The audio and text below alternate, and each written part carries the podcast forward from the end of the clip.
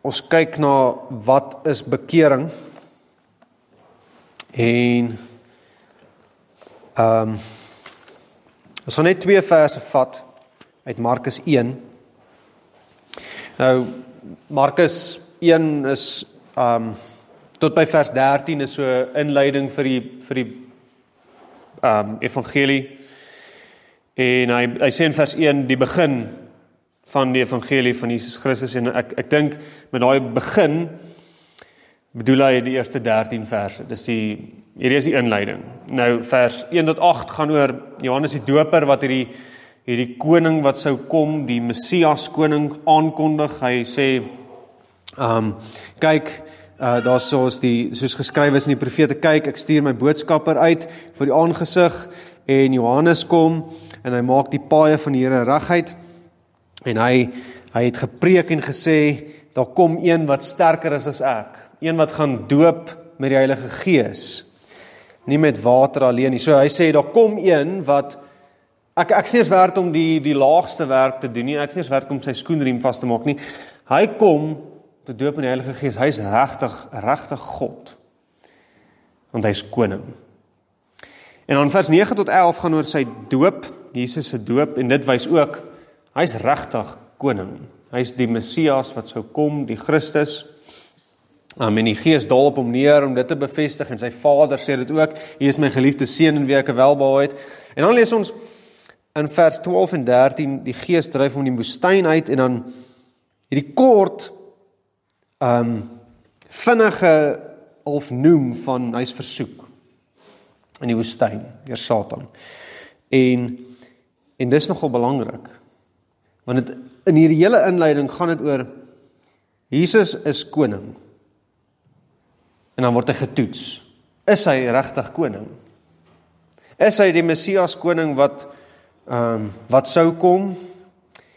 En ek dink dan dan kry ons die antwoord in in vers 14 want die uiteinde van daai versoeking in die woestyn word nie in vers 13 gesê nie.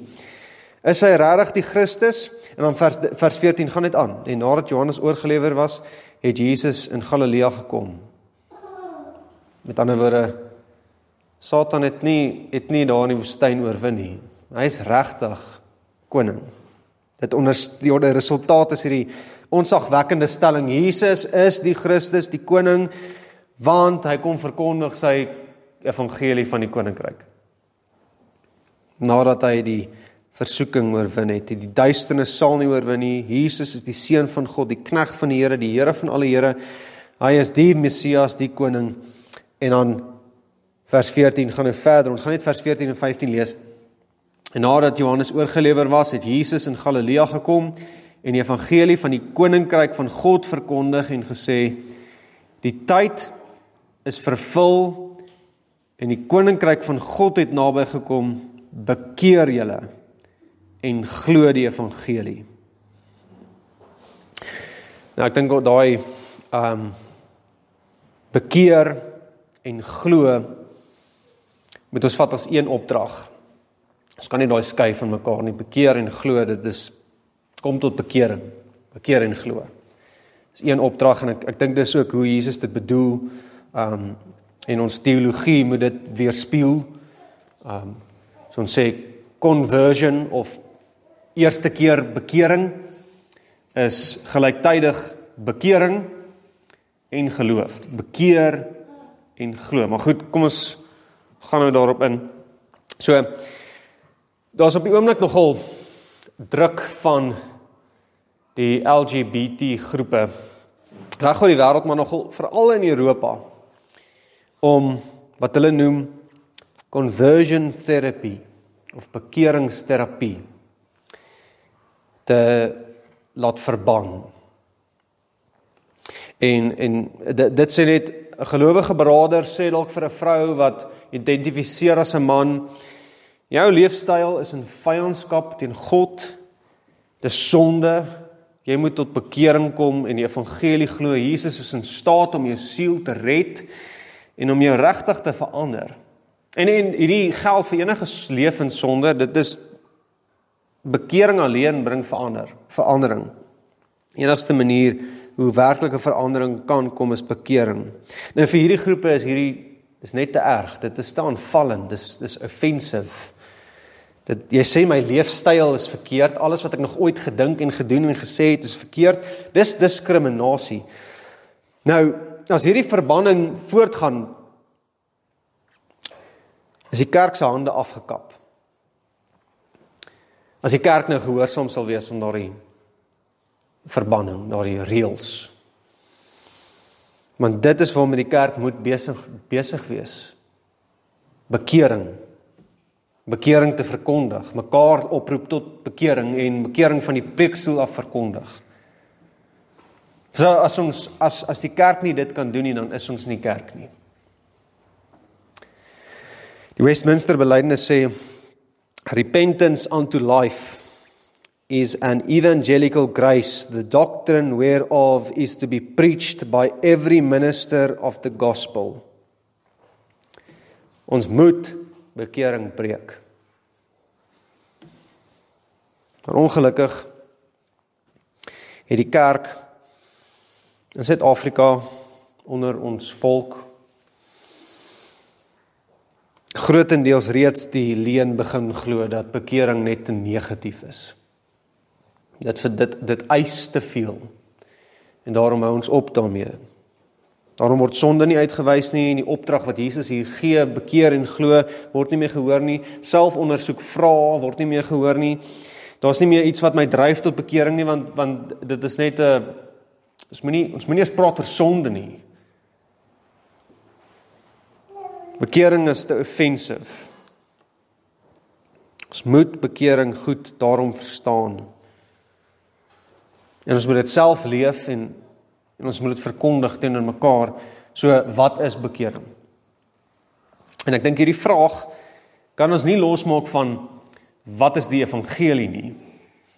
So as ons nou hier, hieroor gaan dink oor wat is bekering, moet ons dit wat waar Josef 2 weke terug gepraat het, um, oor wat is die evangelie, moet ons in gedagte hou, wat is die goeie nuus? En ek ek gaan so bietjie daarin raak in hier in Markus 1 want dis wat Jesus spreek, hy preek die evangelie. Um maar maar ons gaan uiteindelik probeer uitkom by dit is die evangelie, so wat is bekering? So net in kort Jesus se lyding het die poorte van die hek, die hekke van die koninkryk vir ons oopgeswaai, dit is die evangelie. Ons kan ingaan in die koninkryk van die gedigte koning, die koning van Psalm 24 in. Ons kan die ere saam met die ere koning ingaan. Die koninkryk wat reeds 'n werklikheid is, want Jesus is koning en sy koninkryk het gekom in die volheid daarvan so ons kan ingaan. So die vraag is het jy al ingegaan? So so dit sê reeds iets van bekering. Dit is 'n Dis 'n beweging. Dis 'n inloop. Het jy al ingegaan? Dis dis regtig die mees basiese vraag. Het jy al tot bekering gekom? En jy kan mense mislei, jy kan jy kan vir mense 'n rad vir die oë draai, maar jy kan nie voor hierdie koning lieg nie.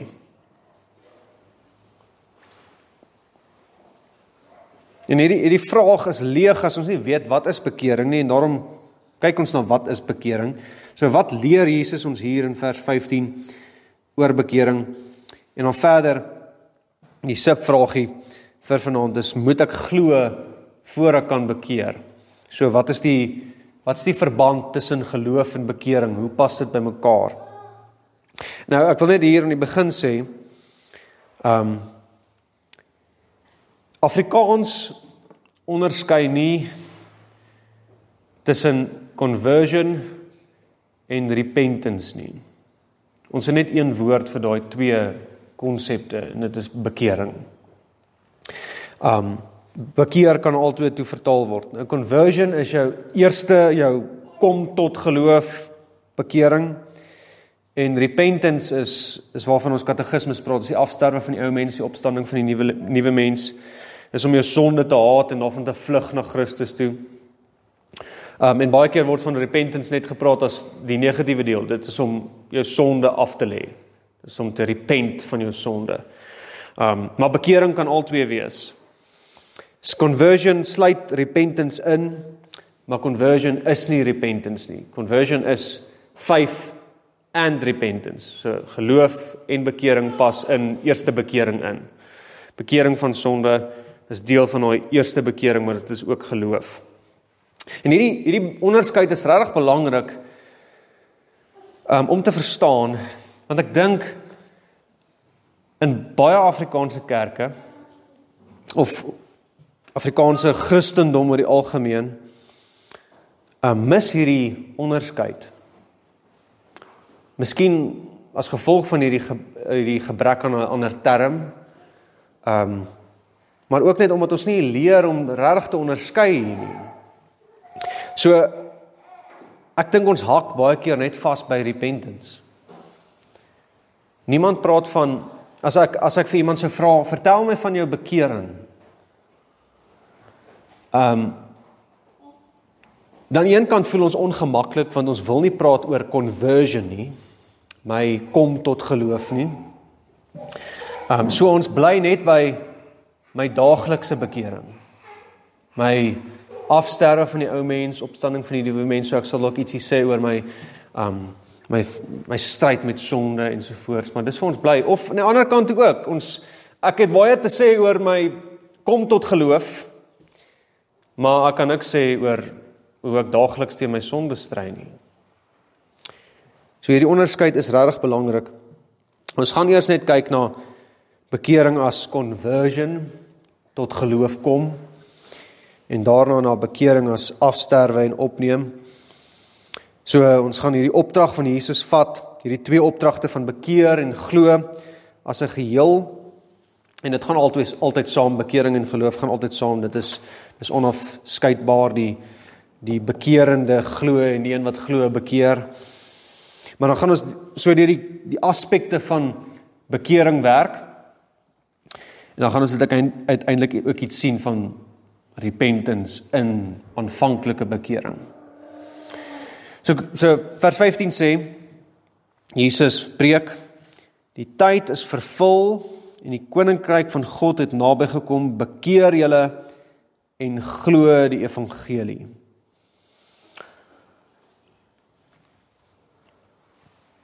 Bekeer julle. Die woordjie wat Jesus hier gebruik beteken letterlik om jou jou oortuiging of jou gemoed of jou gedagtes te verander. To change your mind. So dit beteken om jou ou gedagtes, ou oortuigings, jou ou gemoed, mind agter te laat en te verander na iets nuuts toe. En beteken gewoonlik as hierdie woord gebruik word, dan beteken dit ook om daai ou mind te haat.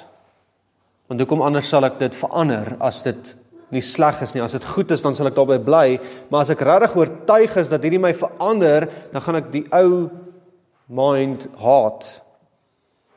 En dit beteken ook dan net die woordjie self om omdat jy hierdie veranderde gedagtes het ook nuwe dade te hê. So die verandering in my gedagtes het 'n verandering in my dade. Dit het drastiese gevolge. Nou die ander woord in die Bybel ehm um, wat ons Bybels vertaal met bekering, het ook al hierdie hierdie elemente in van verander weg van iets sleg na iets goed toe. Ehm um, maar in die Nuwe Testament is daar 'n ander woordjie wat werk met die Ou Testament definisie vir bekering Um in die Ou Testament woordjie vir bekering sit nog iets by wat dit vir ons bietjie meer prakties verduidelik. Um dit beteken letterlik terugdraai. In ons woord vir bekeer het ook iets daarvan in. Keer terug. Bekeer, ek verander van rigting. Dit verduidelik net die konsep van bekering meer prakties. Ek loop in 'n rigting in, ek word oortuig van iets, my gedagtes verander en daarom draai ek om. En ek loop in die ander rigting. Dis soos as ek kar toe loop en ek um ek onthou my gedagtes oortuig my ek het my karsleutel op die tafel vergeet. Daai gedagte dryf my tot verandering en ek draai om. Ek maak 180 grade draai en ek gaan terug. Nou dis net 'n 'n vinnige definisie van die woorde en ek dink as Jesus hier praat van bekeer julle dan dan sluit dit alles in. Maar hierdie woordjie bevat 'n 'n hele rykdom teologie. Daar's 'n paar goed wat ons hier moet raak sien. 12 goed van bekering. Eerstens uit dit wat ons nou gesê het oor die woord self. Bekering behels om iets te weet. Dis mos 'n verandering van oortuiging. Dit behels nuwe kennis. So wat moet ek weet? Om daardie verandering in jou te bring. Jesus sê Die tyd is vervul en die koninkryk van God het naby gekom. Dis wat jy moet weet. Dis wat jou gaan verander. Hierdie kennis gaan jou verander. So wat is dit? Wel dis niks anders die niks anders as die evangelie nie. Kyk wat sê vers 14. Jesus het in Galilea gekom en die evangelie van die koninkryk van God verkondig en dan volg die inhoud in vers 15. So dit wat hy sê in vers 15 is die evangelie. Die koninkryk het gekom.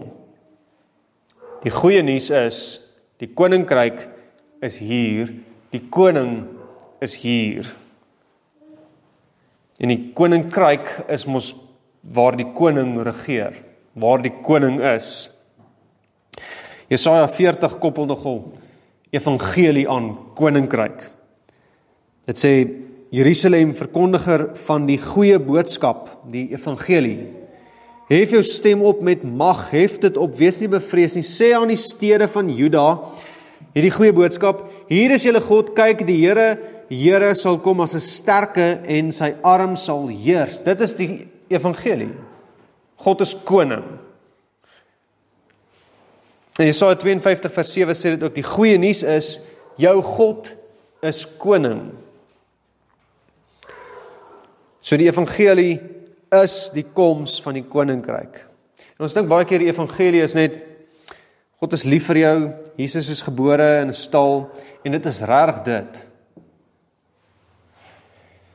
En en ons vir die Here prys daarvoor, maar die evangelie is ook en ek sal sê dalk in die eerste plek God is koning. Dis goeie nuus. En God as koning is hier koning. En sê Jesus, die tyd is vervul. Die die tyd het aangebreek vir die koms van die koning en en al die gelowiges in die Ou Testament het na hierdie tyd gesmag, hierdie punt op die verlossingsgeskiedenis waarna toe alles wys. Jesus wat kom, hier is die die belangrikste oomblik in die geskiedenis van die aarde. Um die die digter van Psalm 130 sê my siel wag op die woord van die Here, my siel wag meer as wagters op die môre Ek wag dat die Messias kom. Die woord van die Here sê die Messias kom, hy moet kom en sê Jesus, die tyd is vervul. Al die profete in die Ou Testament was hierdie hierdie hierdie flitsse van lig, hierdie hierdie sparks, hierdie vonkies wat opskiet. En dan is daar 400 jaar stilte. En dan kom Jesus en hy breek hierdie stilte in die duisternis met die helderste en die mees oorweldigendste donderweer straal blits wat enigiemand nog ooit gehoor het as hy sê ek is hier. Jou koning is hier. Christus is hier. Hierdie hierdie is die evangelie.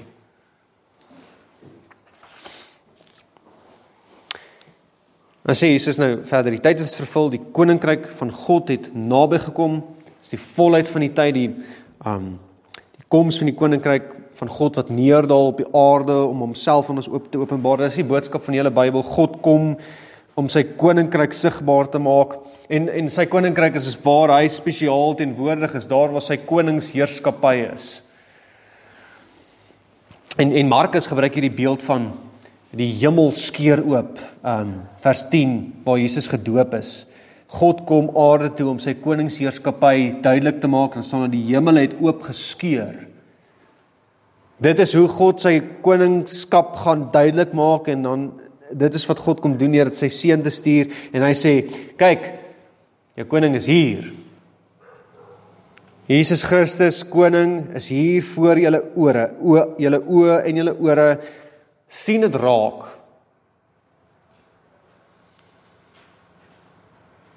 Nou dis belangrik om te sien dat hierdie hierdie koninkryk is nie in die eerste plek politieke of ruimtelike koninkryk nie. Ons kan nie koninkryk moet ons verstaan as koningsheerskappy. Dis die koning se aktiwiteit, dis sy soewereine heerskappy, dit is hoe hy heers. So dit sê waar ook al Jesus is en waar hy erken word as koning, daar is sy koninkryk. Dis hoe sy koninkryk kom. Nie 'n ruimtelike oorwinning soos die Jode verwag het nie, maar met harte wat verander. Harte wat tot bekering kom. Mense wat sê Jesus is koning. En dis wat ons bid as ons vra laat u koninkryk kom maak die koningsheerskappy al hoe meer 'n werklikheid in mense, bring bekering. So bekering is om dit te sien en te weet. Jesus is koning. En dis hoekom hierdie evangelie van die koninkryk so 'n radikale reaksie eis. Hy sê die koninkryk is hier voor die deur. Dit, dit lei die klokkie Dit moet nog net inkom en dit het, gekom. Jesus het gekom, maar dit moet nog steeds ook kom. Dis dis die dis die reeds nie nog nie van die van die koninkryk in alles wat van wat Jesus van nou af gaan doen van Markus gaan gaan hierdie wys. Elke tree, elke woord, elke wonderwerk bring die koms van die koninkryk nog verder in vervulling tot uiteindelik die toppunt van wys in die kruisiging en opstanding uit die dood, sy hemelvaart, hy's werklik koning. En nou heers hy as koning. Op die oomblik is is hierdie koninkryk vir ons net so 'n sekere werklikheid as wat Jesus daar in die regterhand van God is. Die koninkryk is reeds hier, maar nog nie in die volste volheid nie. Is nog nie soos wat dit gaan wees wanneer Jesus weer verskyn nie. Maar ons moenie dink hy sit nie net hy sit net daar in die hemel in die regterhand van God nie. Hy is koning. En hy is hier koning.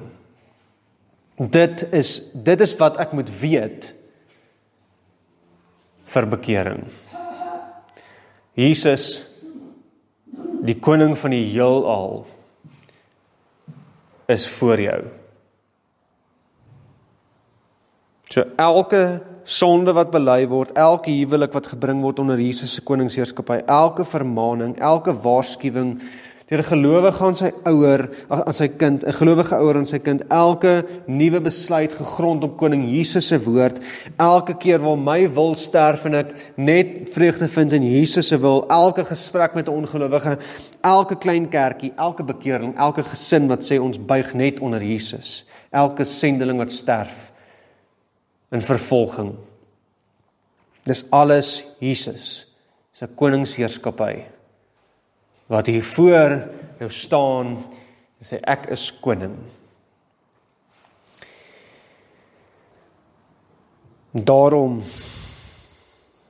is deel van sy evangelie die radik radikale reaksie bekeer julle en glo die evangelie. Dis die kennis wat verandering gaan bring. Jesus is koning voor jou. Maar dis nie al wat bekering is nie. So een bekering is om iets te weet. Jesus is koning. Tweedens dit is om te verander as gevolg van daardie kennis. Kennis verander, oortuiging verander nie net jou intellek nie, dit verander jou emosies, jou planne, jou verhoudings, jou denke, jou woorde, jou dade. Die kennis gaan dit verander. As ek nou my my vingers kon klap en julle almal glo regtig, julle is oortuig 100% hierdie gebou brand. Die kennis dat hierdie gebou brand is is in julle gedagtes. Dan verander dit alles. Julle sal die uitspring in die vensters en die vensters breek en julle kinders gryp en dit verander alles. So dit bring regtige verandering. En hierdie verandering is drievoudig. Dit is intellektueel. Met ander woorde, dis vir ons nou pas by die eerste punt, jou kennis verander, jou intellek verander. Jou oortuiging van wie God is, wat hy doen, totaal en al en dis hoekom dit ook so vermeng is met wat geloof is. Bekering en geloof gaan saam want geloof is ook kennis. Dit is om die regte kennis en vertroue te hê in wie God is. OK. Tweedens is 'n wilsverandering. Jy wil nie meer die ou nie, maar die nuwe. Dit verander jou wil. Dit verander wie jy is in jou besluitneming. Jy kry 'n nuwe wil. Maar dit nie meer gaan oor wat jy wil nie, maar oor wat God wil. So jou houding teenoor God verander.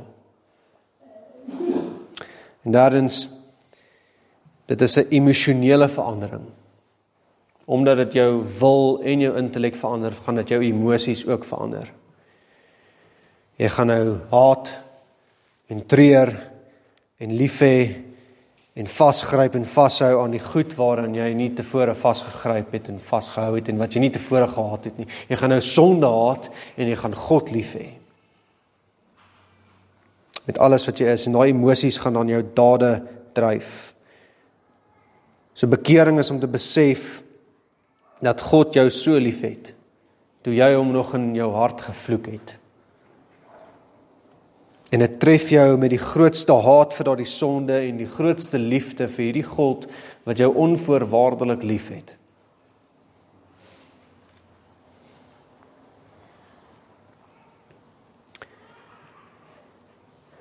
Bekering beteken wie hy is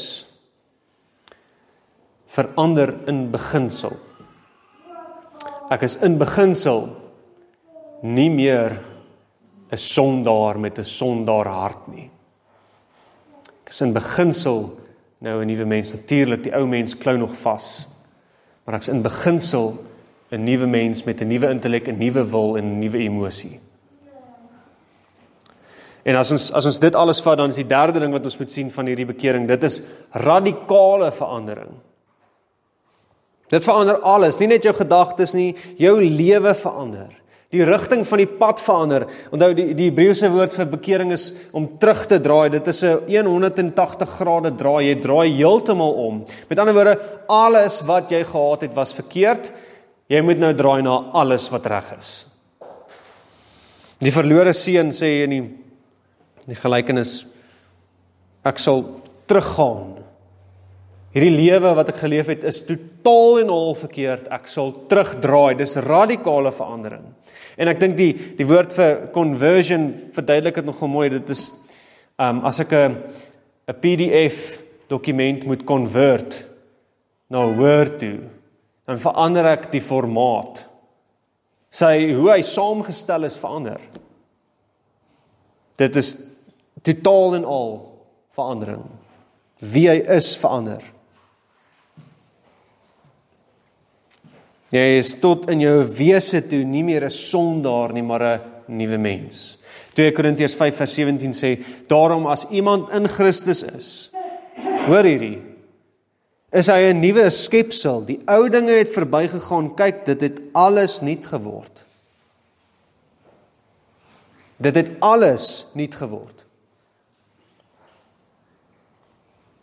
Daar's daar's niks wat oorbly van van van wie hy was nie. Alles het nuut geword. Kyk wat het met Paulus gebeur met sy bekering.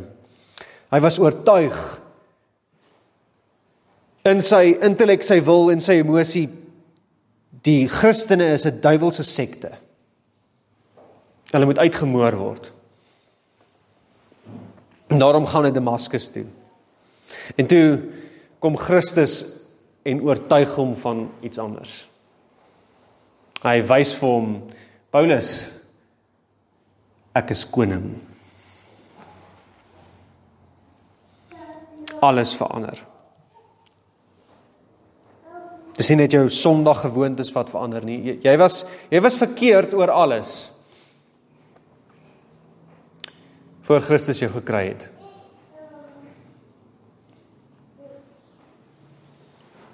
In die kerk het ongelukkig hierdie waarheid oor bekering verlaat. Ons is ons is grootendeels terug by Rome. Bekering is eintlik net 'n upgrade.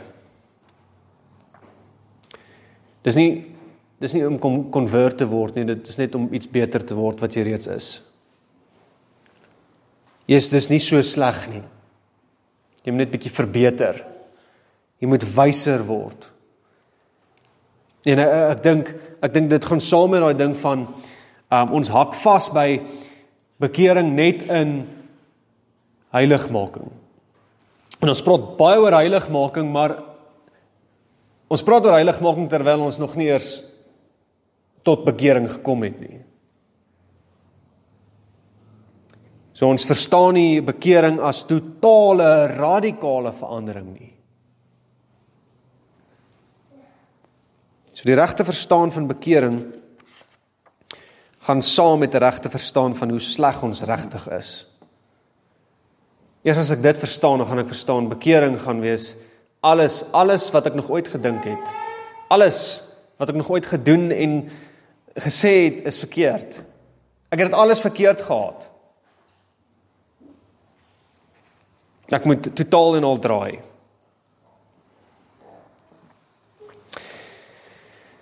Ek moet soos Paulus kan sê ek leef nie meer nie. Maar Christus leef in my.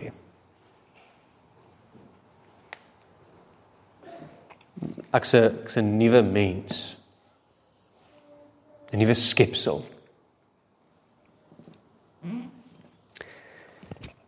Vier. Bekering is om jou ou pad en ou gewoontes, ou gedagtes regtig te haat en daar berou te hê. So jy gaan treur. En, en ons kom nou hier by die repentance deel van bekering. Dit is 'n wegdraai van sonde. En in al die die my intellek, my wil, my emosie en al drie daai bekering haat ek dit wat ek voorheen gehaat het. Jy is oortuig van God se heiligheid en sy goedheid en sy goed die goedheid van sy wet en dan is ek oortuig van my vuilheid en my walglikheid. So as ek regtig tot bekering gekom het, dan gaan jy jou dwaasheid haat en daaroor treur. Jy gaan die musiek waarna jy geluister het haat Jy gaan jou stem toon met jou vrou haat wat jy gehaat het. Jy gaan jou geëtery en jou woede wat uitborrel in gevloekery, haat en regtig hartseer wees daaroor. Want ek gaan sien hoe gevaarlik en hoe vuil en hoe vieslik my sonde is. Jy gaan jou laat aand voor die TV haat van die kinders het mos 'n ma. Jy gaan jou ou lewe en gedagtes en oortuiging regtig haat en daarvan wegdraai. Ek wil dit nie meer hê nie. Een van die ehm um, bekende predikers Charles Spurgeon het so 'n mooi beeld gebruik om hierdie te verduidelik as ek hierdie um, bord kosgedekte tafel hier voor gehad het met 'n met 'n steak en lekker groente en rys en alles. Mooi mooi ete. En langsom hierdie hierdie bak vol vark. Ek weet nie wat eet varke nie. Goed. Um, as ek 'n vark loslaat dan gaan hy eers hardloop na dit waarna hy gewoond is en hy gaan daai bak verorber Maar as ek my vingers kon klap en ek verander die vark in 'n mens, dan het hy dit wat hy besig was om in te wurg in een beweging opgebring. Dit is om dit waarin jy voorheen geleef het regtig te haat. Dit stink vir jou.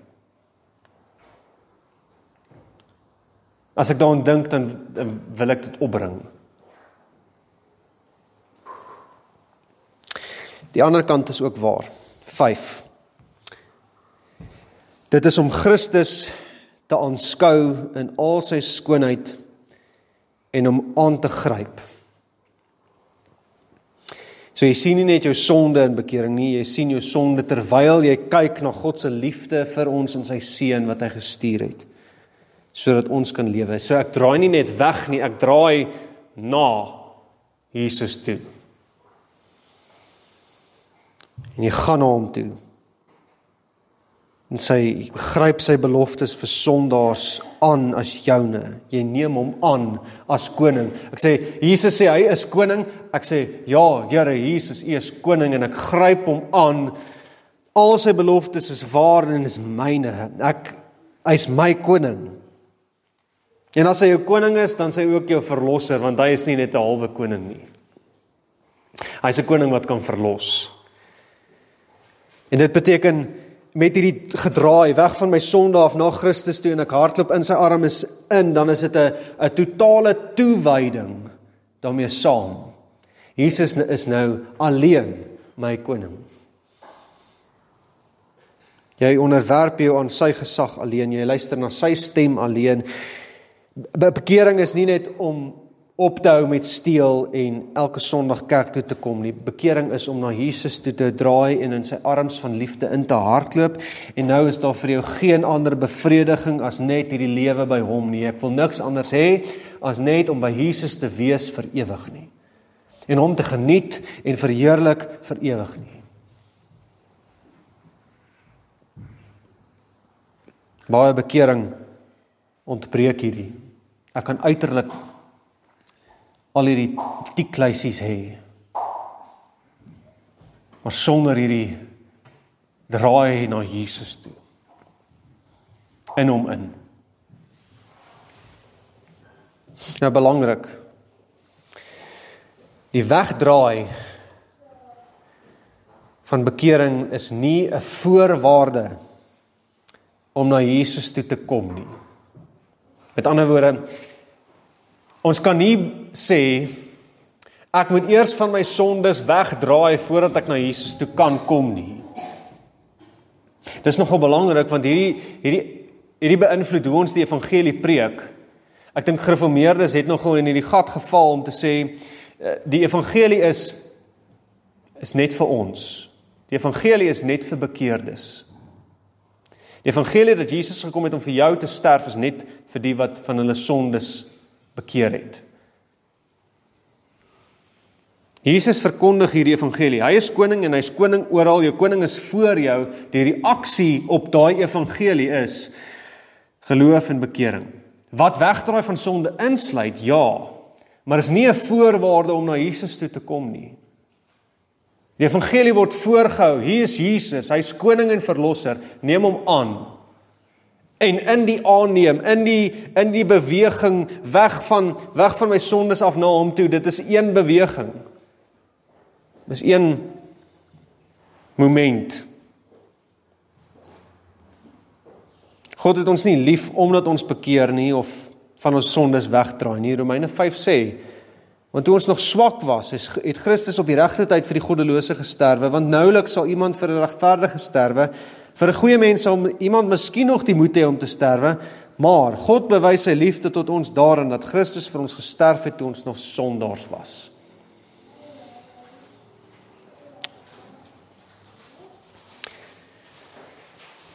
Ses. Bekering is bonatuurlik gewerk deur die Gees.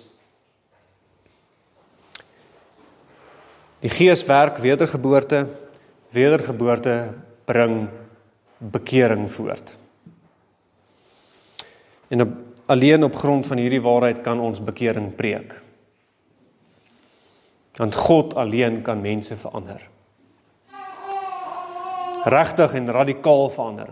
Dis die grond waarop ek staan as ek vir 'n homoseksuele persoon sê jy moet en kan verander. Want God kan jou verander.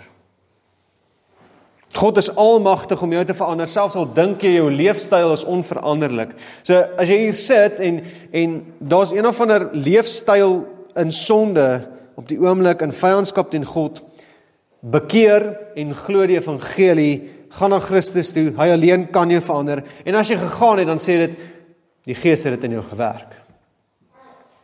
Bekering is bonatuurlik gewerk deur die Gees.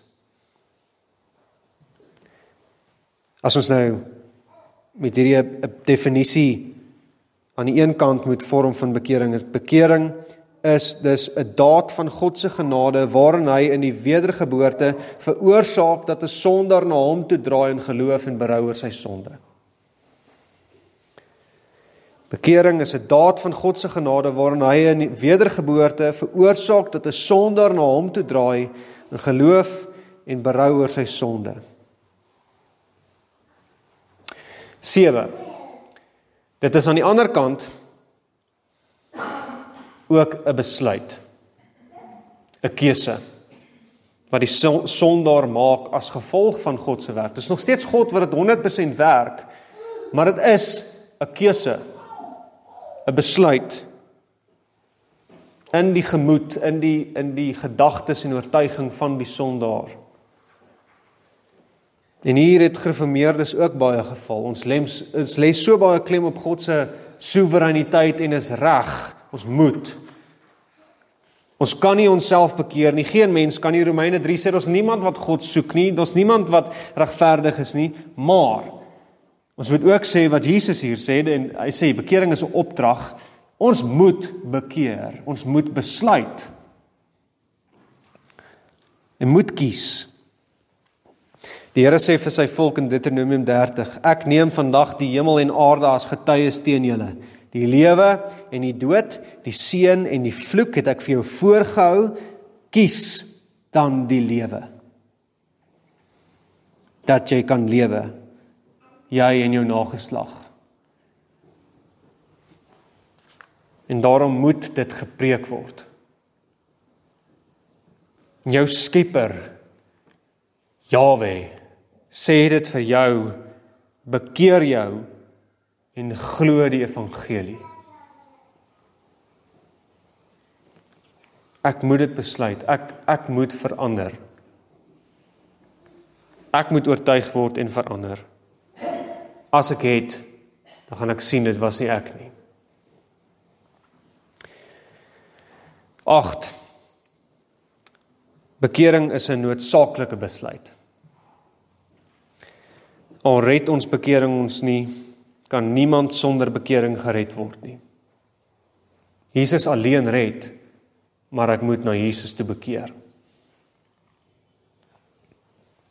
Elkeen moet bekeer en die evangelie glo. 9 Omdat God die een is wat bekering werk, is ware bekering iets wat bly. Ware conversion, nou eerste bekering. En en daar is ons lees in die Bybel baie keer van tydelike bekering of bekering volgens wêreldse berou. Maar ware bekering bly. Want dis 'n werk van die Gees. Hy hy doen nie halwe werk nie. En ja, baie keer val gelowiges in sonde waarvan hulle weer gaan bekeer, maar ware bekering, conversion gebeur deur die Gees en daarom bly jy nou in jou nuwe formaat die beginsel van die nuwe lewe verdwyn nie. 10 Bekering is interne verandering wat altyd tot uiting kom. Dis interne verandering wat altyd tot uiting kom. Dit begin dus nie aan die buitekant met 'n belydenis nie. Die Rooms-Katolieke Kerk is daar. Belydenis is die gevolg van ware bekering. So net omdat jy jou sonde raak sien en dit bely voor mense, sê nie jy het tot bekering gekom nie. Dis iets wat innerlik gebeur met 'n uiterlike effek. 11 Almal ervaar nie hierdie bekering, hierdie eerste bekering op dieselfde manier nie. Onthou alle bekering is 'n daad van God se genade. Maar die effek daarvan kan dalk oor, oor jare eers sigbaar word.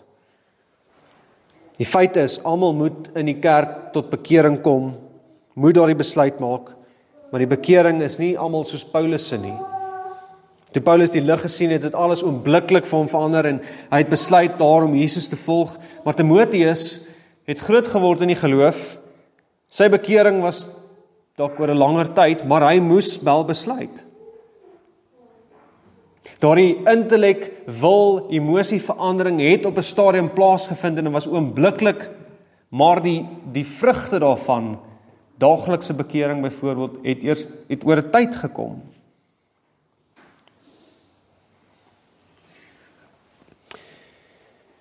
Hy moes ook vir Jesus aanneem as sy enigste verlosser en koning. Hy moes ook glo dat die koninkryk naby is. Die laaste punt. Bekering gebeur eenmaal saam met jou wedergeboorte. En streng gesproke kan jy net een keer tot bekering kom, konvert word. Dit is nie soos ons heiligmaking 'n proses nie, dit is 'n moment van verandering deur die Gees, maar sodra daar die eerste bekering plaasgevind het, gaan daar voortdurende bekering wees. Of daaglikse bekering. Daily repentance. Romeine 12 sê word nie aan hierdie wêreld gelykvormig nie, maar word verander deur die vernuwing van julle gemoed. Daai gemoed is dieselfde woordjie vir mind. Dis hier daai woordjie is ook binne in hierdie woord vir bekeer wat Jesus gebruik in vers 15. Verander jou mind. Met ander woorde kom daagliks tot bekering. Dit dis ook die, die vorm van die werkwoord sê ook dis 'n voortdurende ding. Verander heeltyd. Vernuwe heeltyd jou gedagtes. En hierdie daaglikse vernuwing is dan ook bekering van spesifieke sondes. In aanvanklike bekering gaan jy jou hele hoop sondes voor Christus uitgooi en bely en erken ek is van nature 'n sondaar, 'n walglike sondaar wat net hel verdien, maar daarna gaan jy daagliks sondes bely. Sê 1 Johannes 1 vers 8 en 10 omdat jy daarvan bekeer. Ek gaan my leuns en my afgode en my inkonsekwentheid en my luiheid bely in spesifieke gevalle.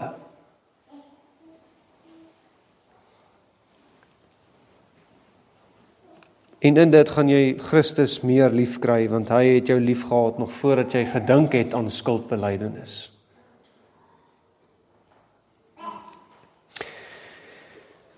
Wat is bekering? Dus Dit is 'n radikale verandering van jou intellek, jou wil en jou emosies as gevolg van nuwe kennis wat God in jou gewerk het sodat jy besluit om weg te draai van jouself en jou sondes af omdat jy sien hoe gevaarlik, vuil en walg dit luk dit is terwyl jy Christus aangryp in sy genade en skoonheid en in hom in 'n nuwe lewe wandel. Ek gaan dit weer sê want dit is 'n mond vol. Bekering is 'n radikale verandering van jou intellek, jou wil, jou emosies as gevolg van nuwe kennis wat God in jou werk sodat jy besluit om weg te draai van jouself en jou sondes af omdat jy sien hoe gevaarlik, vuil en walglik dit is terwyl jy Christus aangryp in sy genade en skoonheid en om in 'n in hom in 'n nuwe lewe wandel. Baie belangrik. Hierdie bekering van sondes gaan altyd saam met hierdie aangryp van Christus.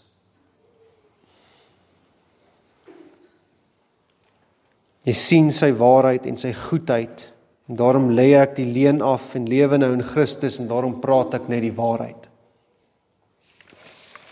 Daarom dat hierdie twee opdragte van Jesus saamgaan. Geloof en bekering in Jesus gaan altyd saam. Die een wat bekeer glo en die een wat glo bekeer. So moet jy glo voordat jy kan bekeer. Jy gaan bekeer deur geloof en bekering. So het julle al.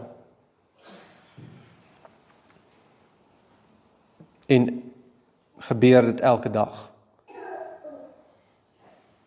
Jou koning staan voor jou. Antwoord hom. Nie vir my nie. Antwoord vir Jesus. Jy kan my bedrieg. Jy kan nie vir hom bedrieg nie. So het jy al bekeer. Die uh belangrike onderskeid om te sê bekering van sonde gebeur nie voor ek Jesus in geloof aanneem nie. Want dit maak my aflê van sondes 'n voorwaarde vir geloof. En en dit is in 'n geval ook nie moontlik nie. Ek kan nie ek kan nie eers van my sonde bekeer as ek nie in Jesus is nie. Um en dit was nog 'n 'n debat in die kerkgeskiedenis daar in in Skotland veral. Um en en die effek daarvan is nogal 'n groot ding dit um dis om te sê um God het my lief omdat ek bekeer het. En en dis nie waar nie. So Wat moet net daai by sê?